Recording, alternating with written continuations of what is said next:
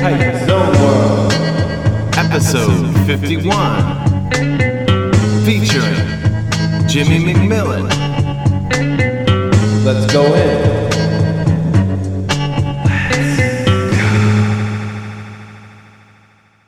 Tight Zone World. My guest this week is Jimmy MacMillan of Friends Records.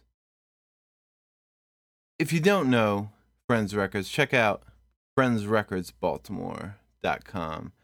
They put out a lot of really good shit in a real small period of time, and it's definitely worth delving into, I would say. Uh, one announcement before we begin just a reminder that this awesome show is going down in two weeks. Holy Ghost Party, myself, 83 Cutlass, Frogman, Old Self, and Eric Lamb. It's all happening at the Wind Up Space on August 7th. The art this week, as always, by my man Mike Riley. Check him out at MikeRileyComics.com.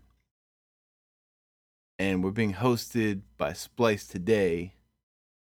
Check out SpliceToday.com. Let's, Let's go, go in. Uh, I grew up till I was six in Glen Burnie, um, behind the Wonder Bread on Furnace Branch Road. Learned how to ride a bike there. And then we moved to Marriottsville. I went to Resurrection in Ellicott City.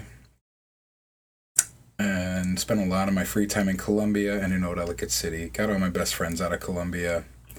Um, went to Mount St. Joe for high school. And that's where I started to meet all these dudes that went to Catonsville High and hanging out with Catonsville people. Who were the Catonsville people at that time? Mark Cadell, John McAdams. Um, they were the two like main ones. A bunch of people who got kicked out of St. Joe that went to Catonsville after they got kicked out. It's Oh, like okay. um, Chris Bolton, uh, who was in Juice. They were they were a band back in the Mm. day, and oh, I forget the guy's name that was in Mustard Seed Magic that went to my school. But they were like my favorite local band back in the day, and I remember going to see them like at 14 and 15. Also, Columbia bands. There's um, my favorite was this group called The Hindered, and that was uh, Chris Dunn and Brian Dunn, who are still artists and musicians in Baltimore, and these two guys, Mark Ray, who lives out on the West Coast now and plays with like Year of the Dragon, but he's also played with Mandrill and a bunch of great funk bands Oh, over the years. Um, he's gone on to do some cool things. The biggest person to come out of there was D- uh, Dave Sitek from Akameli. Yeah. Um, so I used to go see all these bands play at this place called the Barn in Columbia. It was like an all ages underground, as underground as you can get in Columbia, Maryland, I guess, spot. And my friends would come from Mount St. Joe area, Catonsville, out there to play. And I thought it was really cool that I could hang out with them like before they played and talk to them about what songs they were going to play. And then to go out to the audience and tell people, like, dude, wait, wait to see what comes out because they're going to open up with this song. It's like the best song you've ever heard. And um, and, and like, what is it like the barn? Like, it's like a it's like all like a community ages- center. Yeah. Yeah, they would like kids have shows, and it was like an all ages thing. They would get like four or five bands to play, yeah. and it was like House of Plaid, which is a they're all people I just knew from high school. Like I think of them as as bigger local bands back then, but I mean I couldn't name a local band from Columbia right now if I tried. I'm sure there's dozens of them. But that's kind of it's kind of fascinating because it's like it's it does seem like like a cultural It happens dead zone now. Every or time. something. It does. It does Yeah. to me. But I'm sure all those high schools, they've got nine or 12 high schools in Howard County now, they all have a dozen bands in each one. And Yeah. they all play shows every weekend. I'm sure there's a lot of Sublime covers. Right. But, um, but, but it sounds like there wasn't. A There wasn't. It- everything I went and saw was all originals. Yeah. The Hindered were my big ones because they were my friends. I taught Chris Dunn's little brother, Brian, how to paint. And in exchange, Chris gave me my first ever guitar lessons. And through that, we became friends. And I started to like work with him in the Hindered and that I would sell their tapes for him. Every time I go to Columbia Mall, which was like every day after school, I'd take a case of tapes with me and I'd walk around to all the like moms and grandmoms in the smoking sections when where you couldn't like walk away from somebody trying to sell you something. I'd get people in line at the food court. Just like, have you heard them? They're from Columbia. They're really good. They recorded this like right down the street here. You should really get a copy. It's only five bucks. And I would sell like rows of their tapes every night. Um, I left St. Joe and I went to Mount Hebron. A couple really good bands there. But after that, I really stopped. I used to. The only band I would go see was this band Pinfold. Um, I saw them probably like 50 times. They were like Whoa. 50% covers, 50% originals. Okay. Um, but they were a great live band. They were all really good friends. I- Sorry to interrupt. No, no, please. I do have to ask because they've been mentioned several times on the Really? podcast. Not them, uh, Mustard Seed Magic. oh yeah, yeah. What like what what were they? They were like funk, psychedelic funk rock, kind of like a more drugged out Chili Peppers, like a slowed down Chili Peppers. Yeah. I actually just recently got a digital copy of the old tape that I had Oh, way back in the day. Um, they were like sloppy psychedelic rock with like a funk edge. Yeah. They were cool. Yeah. They, it was like Sly and the Family Stone being done by like white teenagers. Cool. Um, but yeah, they they were good. Um, And you were saying with Pinfold. Pinfall was a band where I really just enjoyed the culture. I would hang out with um when there was no show, just go to practices and sit on the steps and watch them play. And they'd let me into that world of watching them like write songs. Got fascinated with that. At the same time, Brian and Ian Goldstein, um, Ian, who's part of the label, they had a band called Evolve, and I worked with their keyboardist, John Jensen, and I would go see them play. And we ended up hanging out a lot. I'd go to the band practices and I started like offering up advice, and then when they came with a CD, I did the same thing. At this point, I was 24, 25, but I'm like a grown man going around trying to sell strangers CDs, and wasn't the same. But I Still became at the their mall? Or- not at the mall, at shows and stuff. I actually would employ like their younger brothers and stuff to go around and sell their CDs for me because I thought it was much charming, much more charming coming from like a little kid. Yeah. Um, but yeah, we sold a good bit of CDs. We had a lot of fun, and I managed them for like two or three years. And it was my first time managing a band, Yeah. but it was also the worst job I've ever had in my whole life. Was just being rejected by uh, by club owners and and venues over and over and over. Trying to book them shows was just a series of disappointments. And I'm the kind of guy that does not like giving bad news. I only like to give people good news. Right. So every week when I would I would have every Monday off work and I would try for everything. I would spend the whole day doing emails and phone calls for them. And then we would meet up on I think it was Wednesday night and I would go over anything that I got for them and every Wednesday night it was just like a nothing. Like sorry, I tried for 12 hours and all I get back is people who want to do pay to play shows and like yeah. there's nothing you should be doing. Right. Right. Um, and that band fell apart, and I ended up at Soundgarden. And through doing consignment at Soundgarden for like 10 years, uh, I got to know a lot of the local bands. I had already gone to shows a lot. I knew, I peripherally knew people, but that was really when that was 2005 was when I, I really started spending a lot of time in the scene and getting to know people and started taking interest in what people were doing. Um, that's really my experiences in that. I mean, there's 22 years of working in a record store where it's. I love telling people what to listen to. I, when I was really young, when I was like 20 or something, I had this kid come in. You could just tell he's like super bummed out. And I was like, "What are you looking for?" He's like, "I don't even know." And I was like, "Well, what do you like?" He says, "I really like." Uh, what did he like? Oh, he liked Smashing Pumpkins and Afghan Whigs were his two bands, and I was like, That's what's up. "Have you heard Hum?" I gave him a copy of "You'd Prefer an Astronaut." That I, that dude still comes in my stores. Like he still seeks me out to be like, "What should I be listening to?" Um, even the three years that I spent not working in record stores, I still would call my friends like every week and be like, "Hey, have you heard? Did you get?" Da, just couldn't stop trying to sell people records. I love talking about music. Yeah. Um, and that's it's all it's all part of the same thing to me. It's all like one growing ladder leading towards some final destination. But uh, really, I feel like you're kind of like a rare kind of dude in that you're kind of like the opposite of like the guys in like the movie High Fidelity kind Oh, of records. yeah, that stuff is all. That's not what it's really like. There's a joke, and it's not really a joke. It's a real thing that happens at the Soundgarden.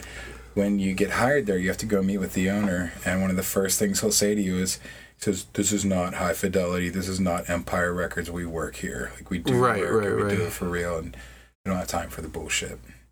We do. We have a lot of fun time doing bullshit around there. It's like the reason I'm there is I have Yeah. a blast working there. I work with amazing people. we laugh all day, but we get a ton of work done, and we do it for good reasons. But yeah, I guess I think people almost feel like the people at the record store there to judge them or Right. something. I mean, I did. I used to shop there before I worked there, and I stopped going there for a couple of years because the girl, and God bless her heart, Liz Felber, used to stand at the register every night, and she was evil. She would pick apart whatever you brought up to her. Remember, I came in and bought a Smashing Pumpkins Adore CD like the day before it came out. They'd sell stuff early, and she like got it and she like threw it on the table. and was like, "You're buying this bullshit." you know what it sounds like? It sounds like shit. I'm just like. Are you real? I'm so excited for this album, Yeah. and you're just here to like bash me because you you love social distortion, um, right, right. and that turned me off. You know, that's I I don't like the snobbery of it. So you you always liked working in these record stores. I did. I love the people Yeah. I work with, and more importantly, I like the customers. I have Yeah. a regular crew of customers that come through pretty much every week and ask me what to buy, and half the time I don't know what to tell them because I'm usually listening to friends' record stuff that hasn't come out yet, or it's demos by whoever. It's un- it's solicited stuff. I listen to everything that anybody sends me for friends' records. Yeah. I have a long drive to and from work, and that's so. When somebody asks me what I'm listening to, I'm like. And I've been stuck on this Soul Glimpse record for like three months. Like, who's Soul Glimpse? Like, oh, it's a guy in his basement in Frederick. Nothing. We don't have anything by him. Um, yeah, it's it's just uh, it's hard like that. But there's still plenty of good music, and and just getting to know people and knowing what they like. I imagine it's the same for anybody who sells wine and loves selling wine. They know what their individual customers like. So when I see a record come through that I'm like, oh man, Craig's gonna love that. And next time I see Craig come, I'm like, did you check that out? Yeah. and that's enough for him to come back to me for like another year or two asking me because he's chasing that same dragon of finding the good shit that you can't just like walk in and grab you have to be told about or dig for it or really find it but that's i love turning people on to shit that makes them feel something and so music it's a cliche thing but music saves lives and it saved mine definitely got me Yeah. through like my roughest times and i owe my whole life to it um and that's to be able to give people stuff like that Oh yeah. that that's I know, super rewarding for me. Uh, Pay is not good. It's retail work. Nobody works there for the money. Um, but it's rewarding in a lot of different ways. Yeah. Did you have an idea back then that like all this time would would lead to something else? Um, I did. I always felt like it was accumulating and like building up. Um, and every time I tried something new, remember when I started managing Evolve? Um, that it, and that was 2001. Uh-huh. that it was like, oh wow, I'm taking the next step in this. I'm really like putting a foot forward into this world, and I'm going to make an effort out of this. It was just such a disappointing step that I didn't try it again, uh, really until Bret Yale called me.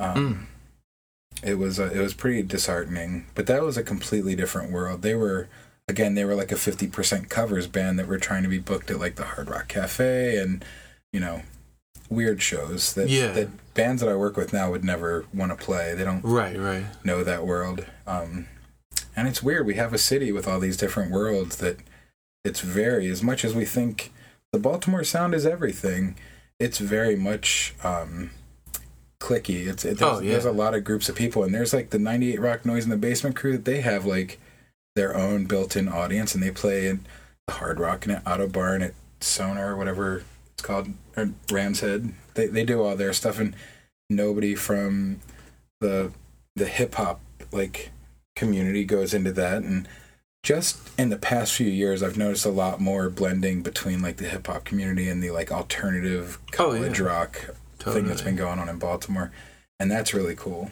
Um but there's a whole bluegrass scene going on in Baltimore that like never participates or is never really invited to participate in what goes on at the Crown or at the Windup or at the Metro.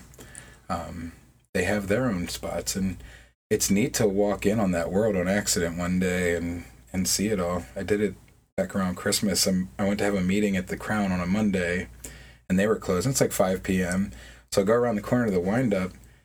I walk in and it's packed, and there's somebody on stage playing country music, and guy at the door is like 12 bucks, and I was like. "Pfft, I'm just meeting somebody for a drink, but what's going on? It's 5 Yeah. p.m. and you have a packed house at the wind up. Yeah. And he's like, yeah, man, it's like uh, the older people are really into this, like, this country thing that's going on. So we have these early shows for him. that's amazing that like you you let that in and you have another show tonight at like nine o'clock and nobody will be the wiser Right, right. with like 30 people standing around watching what we consider really interesting or livelier and the you won't have it there but at least that venue can survive because they they diversify like that but that gave me the idea for matinee shows i'm 40 i have a lot of friends who are 40 now and we all want matinee shows i want a show to be over by like 9 o'clock 10 o'clock I would catch- be hundred percent. i mean there's other With it, people who yeah. are like real big in this city that are into that too Yeah, and that's what it takes. It takes the headliners. It takes somebody like Dan or somebody to go on at 8 p.m. instead of pushing it to 11 or 12. I, I talked to him about it. He's the one who, who gave me the idea a couple years ago because uh, Tim Cabrera, he was like, man, I really want to do this show, but like Tim can't even go because it's so late. We, we were both complaining that like if you have a job the next day, like when you're a responsible adult, it really sucks to to not be able to to stand around a show from eight o'clock till eleven o'clock and not Yeah. see the person you came for and have to leave. yeah, And I was like, you're the one that has to play at fucking six p.m. if you want to. People will come just to see you, and Yeah. then they stay for the rest of it, or they see the rest of it before. Um, I hope we do more of that. I like the nightlife. I like the boogie, yeah. but um, I'd like to see some earlier shows in this town.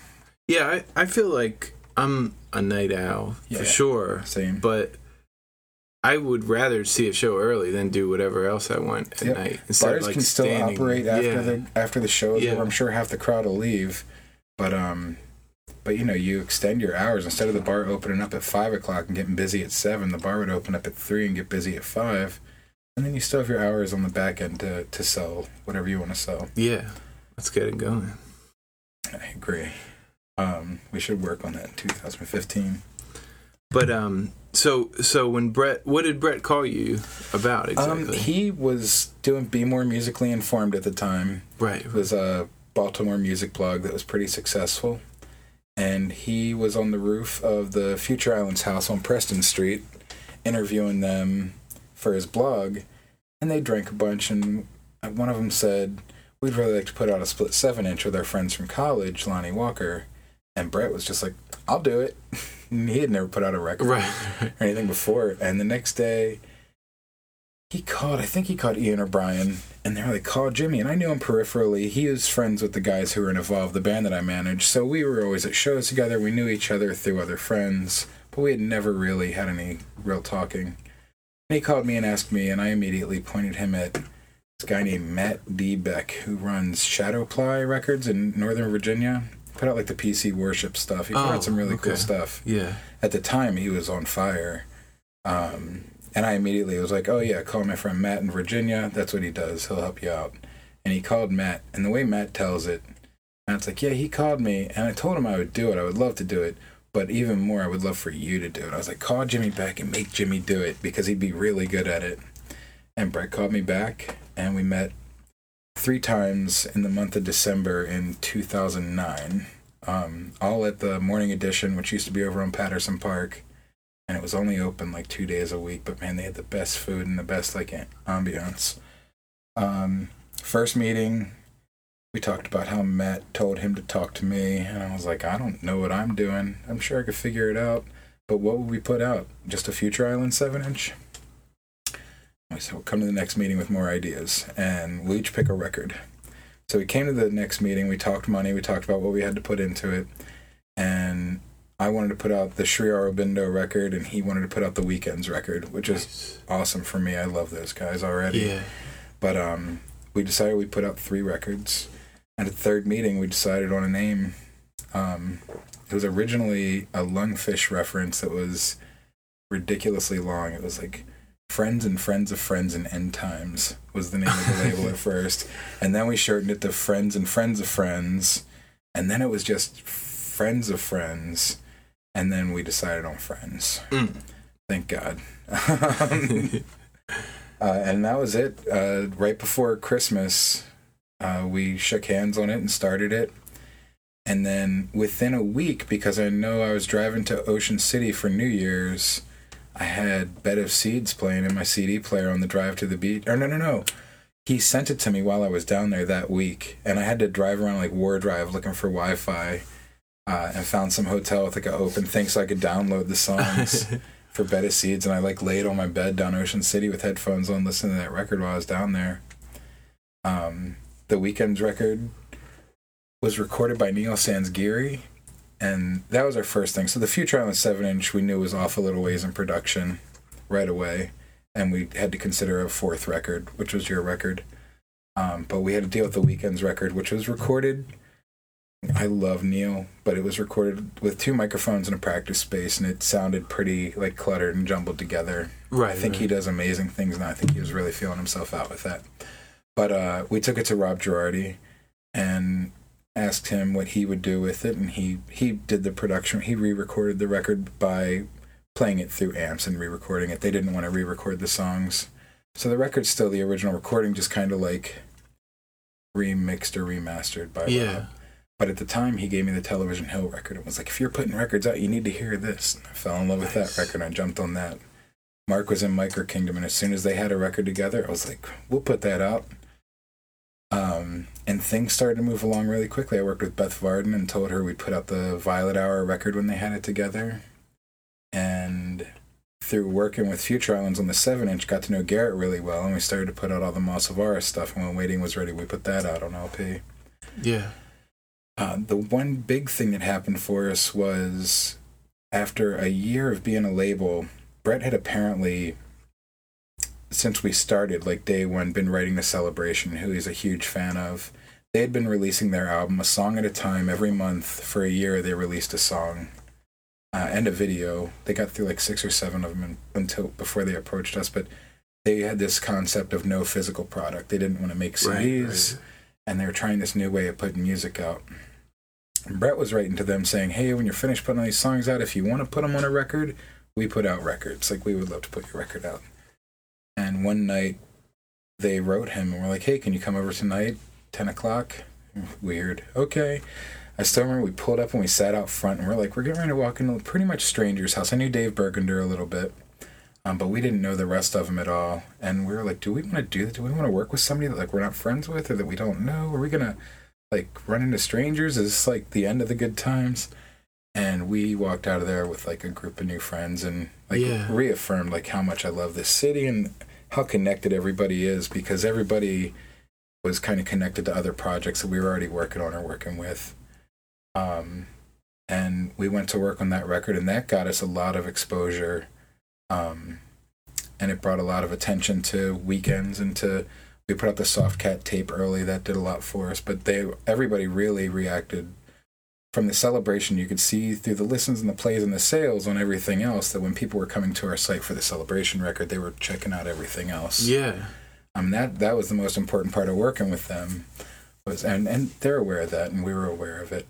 But um that was that was real big for us. The other real big part was for the first two years Bret didn't work. He just stayed home and tweeted all day we had like this social media following that we're still riding the wave of Huh. i think i've tweeted like maybe 10 times in the past three years whereas he was like multiple times a day he ran our facebook our tumblr our twitter What do you What do you write on Twitter when you write all day? Just everything that's every going on. little like here's a new song from oh i just heard the demo of this here's Right, right, right. idea for the cover of this and Yeah. keep people's interest in it like twitter's one of those things where it's really short attention span theater Yeah. where as soon as something scrolls out of your point of view you forget it so if you can keep hammering it all day like it'll just stick in people's minds and they'll be interested in it um, and he really built a lot of interest in us we have people all over the country that buy our stuff automatically or write to me about like when is I don't know Murder gonna put out a new record. I'm like Murder hasn't been a band for like three years, Yeah.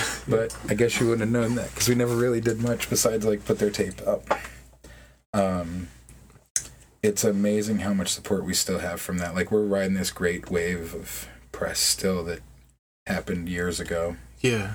Um, but I don't know what he did. I just know he did it really well because he works for Twitter now. Um, Bret does? yeah, it's his full time job. He's That's like crazy. the head of sales organization. I don't know. He was just in town the other night. He looked great. He's got a great job. He's got a great girlfriend. Tight. Super jealous. No. Um, he he really he he's doing exactly what he should be doing. I'm real proud of him. yeah.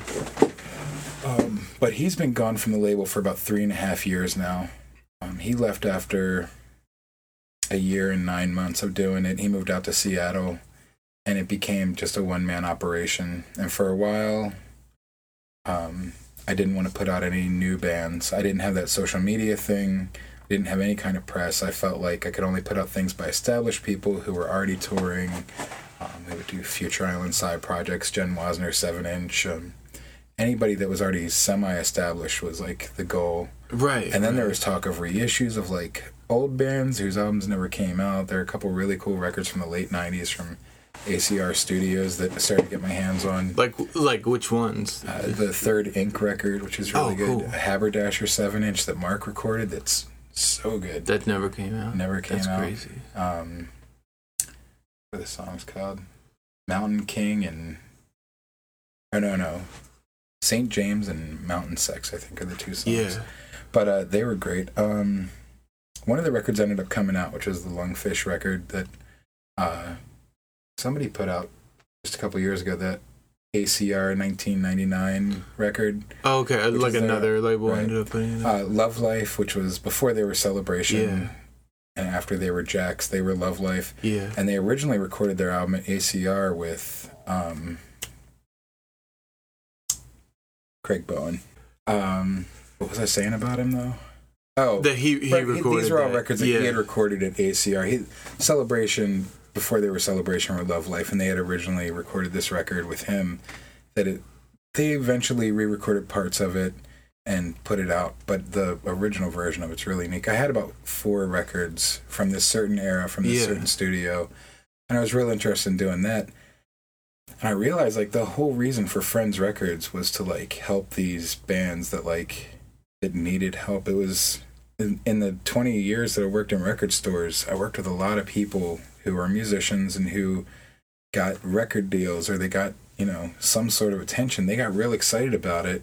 And at the end of the day, they either got screwed over and never got their record put out or got their record put out to the point where they never even got a copy, never got paid for it Yeah. never get any support.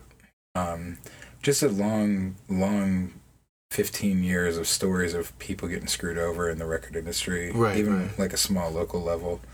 So my main motivation for doing it was like, I could put out my friends' records and not screw them over and like actually just get them records. And like, Yeah. that was the idea behind it was like, I think we can do that. Um, so I really wanted to start working with new bands again. So the yeah, did you ultimately decide like the no, reissues? the reissues or- idea is scrapped for it's it's Yeah. just on a back burner for now for one day if I really have nothing else to put out. Right, Um, right. Which that, that's a terrible thing to say, but it, until there's a purpose for it.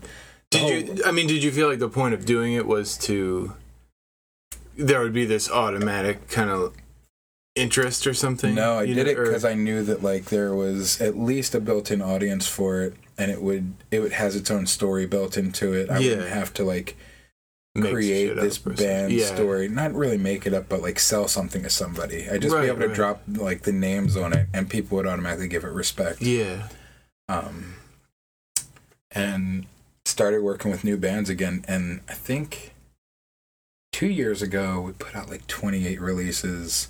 Last year I put out like 24. yeah. This year I'm a little slow. This year it's like 12, I think, or 13 at this point. And there's there's a couple real good things slated for the end of the year and for the fall.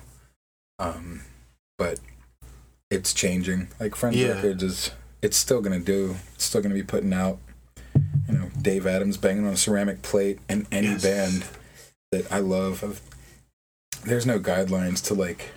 Why I had somebody compliment me on it. They're like, "You're not afraid to put out left field stuff. You're not afraid to put out weird stuff." And I'm like, "It's not weird. like Micro Kingdom to me is not weird. I hear I hear all kinds of great things when I hear Micro Kingdom, and I've taken some people to see them who are just like, I don't get it. And I'm like, well, then you don't get it. It's not your thing. But it music is such a personal thing, and you you either attach to certain things or you don't. Certain bands will play a certain note that is just bad to your ears. Um, right, right. But there's no left field and right field for me when it comes to deciding what to put out. I don't I don't judge it on well only certain number of people are really going to be interested in this piece. That's not like an interest of mine. It's is it good music and should it be kind of archived in this thing? Yeah, which is where I'm at now with it, which is kind of a what I did for the past two years and for this year is almost more of like a field recording thing where I'm taking exactly what the band wants me to put out with their exact artwork and I'm just documenting it. I'm putting it in a package and Yeah. putting it out so that there's like a record of it.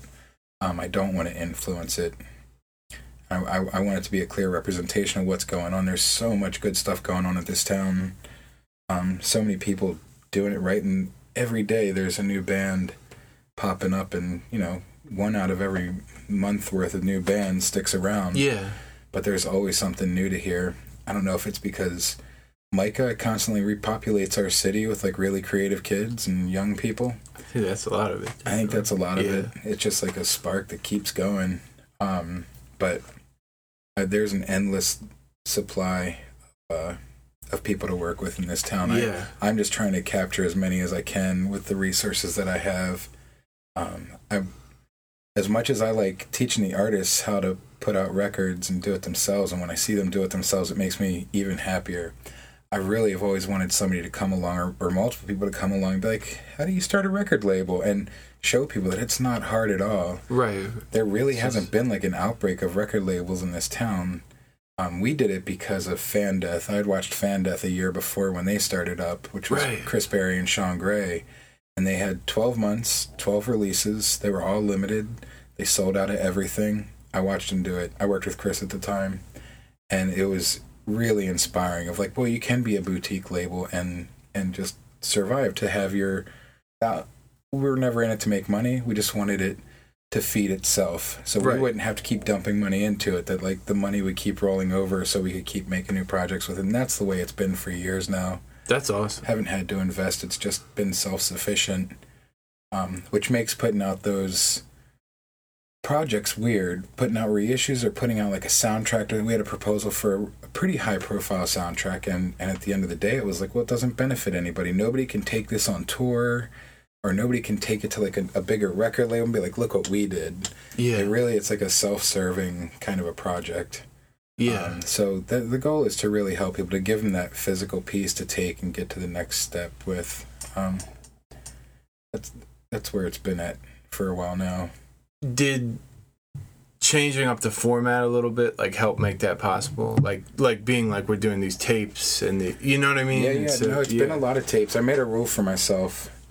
Um, after doing the Art Lord and the Snails and the Secret Mountains records and the Flock of Dimes records all at the same time, yeah trying to coordinate four records that were all pretty unique and to also work a full-time job and help out with the tours and stuff like that it became uh it became too much so i decided i would only put out one record at a time and unfortunately the micro kingdom record took like a year and a half so between Ce- uh, celebration 7 inch from two decembers ago to this past february there's a long lull of no vinyl and a ton of tapes. Um, I like the tape format. Not crazy about the sound on it. It works for some bands. It doesn't work for others. right But it's all about the digital download that comes inside. It's the it's any way you can push music on people. I know we've had this conversation before, Yeah. but some of the more interesting things I've seen of, of Montreal put out a new record a couple years ago, and we opened up the box for it, and it's fucking lampshades oh yeah and like I forget what else they had. There were like three things they were selling. One was like framed art, one was a lampshade, and another was like a piece of clothing. But all of them had these tags on them that had the download on it, so you could spend fifteen dollars and get the CD, or fifteen dollars and get the LP, or you could spend fifteen dollars and get a lampshade and still get the album. did people buy it People bought the shit out of the lampshades. I wish I had bought one. They were really cool. um, and then the same thing still happens. Julian Casablancas just put his record out on a Bic lighter case USB stick. So it's like a steel case for your Bic lighter that Yeah. says Julian Casablancas in the Voidz, and you pop the bottom off, and it's a 16 gig stick with his new video and his album on it in like a couple different formats. And it's just like, oh, any way you can put music into people's hands, that's what the cassettes represent to me. I'm I'm pretty sure 80% of the tapes that I sell never get played. That they're right being used for the download code. I can see Yeah. the download usage, and, and a good percentage of them get used. Um, and that's what it is. It's a vessel to just get the music to people, Yeah. usually in a digital format, because that's what kind of an age we're living in. yeah Everybody just wants to put it on their phone or their iPod, um, which is fine. I love vinyl. I'm, I wish everybody bought records. I wish everything came out on record. Yeah. But at the same time, um, I just want people to listen to it. I don't care if they don't pay for it. I don't care if they pay extra for it. Just listen to it. I'm confident in just about everything that we've put out that if people would just listen to it, it would it would like take over. Just spread it. Mm. And there's there's I hear it and I play everything we've put out. I've played into my car for my friends and for associates and whoever. And everybody always freaks out over no. There's no way this is from Baltimore. How come I've never heard this? How come, you know, people don't record more albums with this guy who recorded this album because this record sounds good. Right, right, right. Just like man, it's, that's the mystery. Um, Yeah. and I know that this goes on in every town. It goes on in Columbia, Maryland, so I know it goes on in like some small town in Illinois and somewhere in Montana Yeah. and all over California. Every town's got their own scene going on, and they're all really special to the people in that town. But Baltimore's got something different, and it's it's it just won't go out. It's been for for like fifteen or more years now that it won't go out. Yeah. It was real embarrassing in the '80s and '90s um, with hair metal in Baltimore. Um, we were notorious for like Kix, and I love her to death. But Joan Jett, she's great though. I gotta say, Kix. Yeah. Stand up. They're. They're good. They're cool kids. Um, they came through my st- through the Sound Garden a couple months ago to do an in store, and I thought it was going to be like a joke, and nobody would show up, and like 500 people showed up. They're still like huge. yeah. dressed for like the concert in 1985. Right, They're right, like right. 50 year olds in spandex at my store. But they they they we listened to their record like 10 times that day. We had to listen to it on repeat while they were there. It's not a bad record. Yeah. they cut a good record. Have you ever heard Cool Kids? I have. I like that album When I was a kid, man, I love Yeah. that record. I have a lot of. I have a hard time listening to old hip hop in any way that's not or um, old old rock, hair metal, particularly Yeah. that isn't in a nostalgic way. I spent a short period of my life really into hair metal. Like I had been into Iron Maiden and Judas Priest as like um like a seven to eleven year old or twelve year old. But for my twelfth birthday or my thirteenth birthday, uh, it's my eleventh birthday. It was December nineteen eighty five. My brother took me to my first real concert. He took me to see Bon Jovi at the Baltimore Arena. And I I had gotten their tape like three days before. I didn't know much about them. It was slippery when wet. And I watched them control this crowd, and they would do like a song, and they'd divide the audience of this arena in half. And one side would be John Bon Jovi, and the other side would be Richie Sambora. And they would do the chorus, and John Bon Jovi would sing it and have the crowd sing it back, and Richie Sambora would play it on his guitar and have the crowd like sing it back. And they took turns. They got these sides to go so loud, and I wasn't singing along. I was just watching, and I was like, "Whoa, you can control like thousands of people with a microphone and a guitar. Like, this is crazy. Um, so I got into some hair metal. I got into Bon Yeah. Jovi and Cinderella and Def Leppard, and right up until '87 or '88, I heard Jane's Addiction for the first time, and it completely threw me off course from where I was headed. I was heading in like the Kix Hammerjacks reunion show direction Right, right, right. and I had had my dad and my mom split up when I was six, and I'd never dealt with it properly. So when I heard had a dad, I was like, "Oh shit, he's Mm. talking about me." It's not like trying to get laid in the backseat. It's Yeah, like yeah. you're fucked up because your dad wasn't around. Deal with it. Oh, this is real. This is like what I listen to music for, and that's the stuff that like it got me through some rough shit. Um, yeah, that was Well, I guess without revealing other projects that we were going on about earlier, what like what uh, what do you see for like friends in the future? You Um, I see Friends growing. I know Friends is gonna stay the same for a little while. Gonna continue to put out weird stuff and yeah, popular stuff and, and really anything that I, consider good and like it's other people. It's really a popular opinion label. Um, a lot of people who know me will tell you I have no shit filter. Like I still love Peter Cetera. Um, I'll play that every day. I played Pure Moods in the store today. But when it comes to anything I've put out on Friends, I run it through people first. I get them in my car. I have some people whose opinions I hold way higher than others, and I'll only take the most extreme stuff to them to hear the worst criticism. And I don't want to name names, but like Mark Miller, he's like my go-to, like end of the road I think that's a good. shit filter. I do Yeah. too. But I basically, I just, I'm, I have the personality that I want everybody to like everything, Yeah, and I run it by them first to make sure everybody likes it. Let me put it out.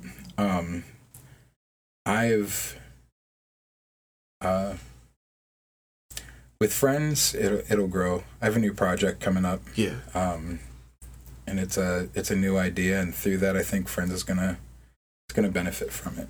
Yeah. Is there like a zen aspect to like doing all these tapes? Like I was thinking about like the day that we were working on the round The robin, robin? tape. Yeah. I felt like it was like a window into your life. You're just like like we're hitting up this Kinkos. Like, this Kinkos is awesome. I go to this Kinkos every day. I Like, do. It's a it's a. I love doing it. I used Yeah. to. So I, I, again, I think I told you about it, but I used to play video games a lot. I used to sit in my basement in front of my TV, and I played Skyrim back when Skyrim. That was the last video game I played. Before that, it was every Grand Theft Auto, any kind of any game really. I would play until I finished it, and I'd talk about it with my friends at work. Had to get all the achievements, and like every Assassin's Creed game, I would get the book and look up where all the flags are, and there's a hundred of them, and one night I was sitting there playing Skyrim and I got some crazy achievement. I was super happy and I was like, wait a minute, this doesn't benefit anybody outside of like my head. Like that's only like a, right. per, very personal achievement and that Yeah. it doesn't matter to anybody else in the world that I just unlocked a trophy. Right, right. Um, and I was like, I and I I paused it and I had like 160 hours in the game. I was like, fuck, I played this for 160 hours. Like, what else could I do with my hands? Like, I can just stare at TV and watch movies or TV because I I love movies. But like, I can do something with my hands that'll like be worthwhile. Yeah. And uh, that was a big motivation for the label too. Was like doing something creative that benefits other people outside of my head and like to do something to contribute um, that's I love making tapes because there's there's a method to it. I've kind of figured out all my resources for it, and uh, I've got it down to like it is. It's a little bit like ritualistic when I when I sit down to make them. I, I have to get in the right mood and go to it, and I just like turn them out. And anywhere from hundred to like eight hundred at a time. yeah. Um, I like to make them. One of the best times I had was when we did the six Moss of Aura albums on cassette. Did 600 of them. There was a tape fair that Lexie Mountain threw at Windup Space, and uh, I brought out the tape dubber and sat there and ripped them all off for hours while people just came by and looked at all of our tapes for sale and our records. But then like. Watch me with this tape machine. Like, what are you doing? I'm putting stickers on and I'm folding all the things. I'm putting them in the cases and I'm putting the tapes in and there were people that were like waiting around for like the first one to come off of every album. There was this like I don't know, he was definitely a tourist, but he was so into it. He stood there the entire time and I would make a hundred of each album at a time and he wanted the first one out of the top left corner of everyone to come out and he wanted to be handed that copy as it was Yeah. made. Dude, what is going on here? So now I take those copies really seriously. In my head, I'm like, that's number one in that top left corner because that tourist guy waited for that one. To me, that's that's the important one. But um, there is. It's the same way with records. I, I like it to be a group thing when it can be a group thing. That was the whole idea. Was people would get together, the band and the label and friends or whoever wanted to come over. We would put on bad '80s movies and listen to music in, in the other part of the room and we would just put records together. One half of the room would be putting stickers on stuff, the other half would be making download cards and assembling. And at the end of the day, everything would come together. Yeah. A lot of the times it's just me. My wife helps a whole lot. She makes most of the download cards. Oh, nice. There's been something like 14,000 tapes made at this point. Holy shit. Um, and she's done like at least 10,000 of the download cards. So bless her. But, uh, and my son's made a bunch. But it's Nice. it's kind of like it's it's like a video game for me. It's like I unlock all these achievements by finishing these records, and it's kind of the same thing. That's awesome. Well, cool, man. Well, thank you so much. Of course, it's my pleasure. Thanks again to Jimmy for getting on. Before we leave, I want to say next week we're going to have special one year anniversary episode of Height Zone World. Um, I won't tell you what it is, but I think it's going to be real cool. So we'll see you then.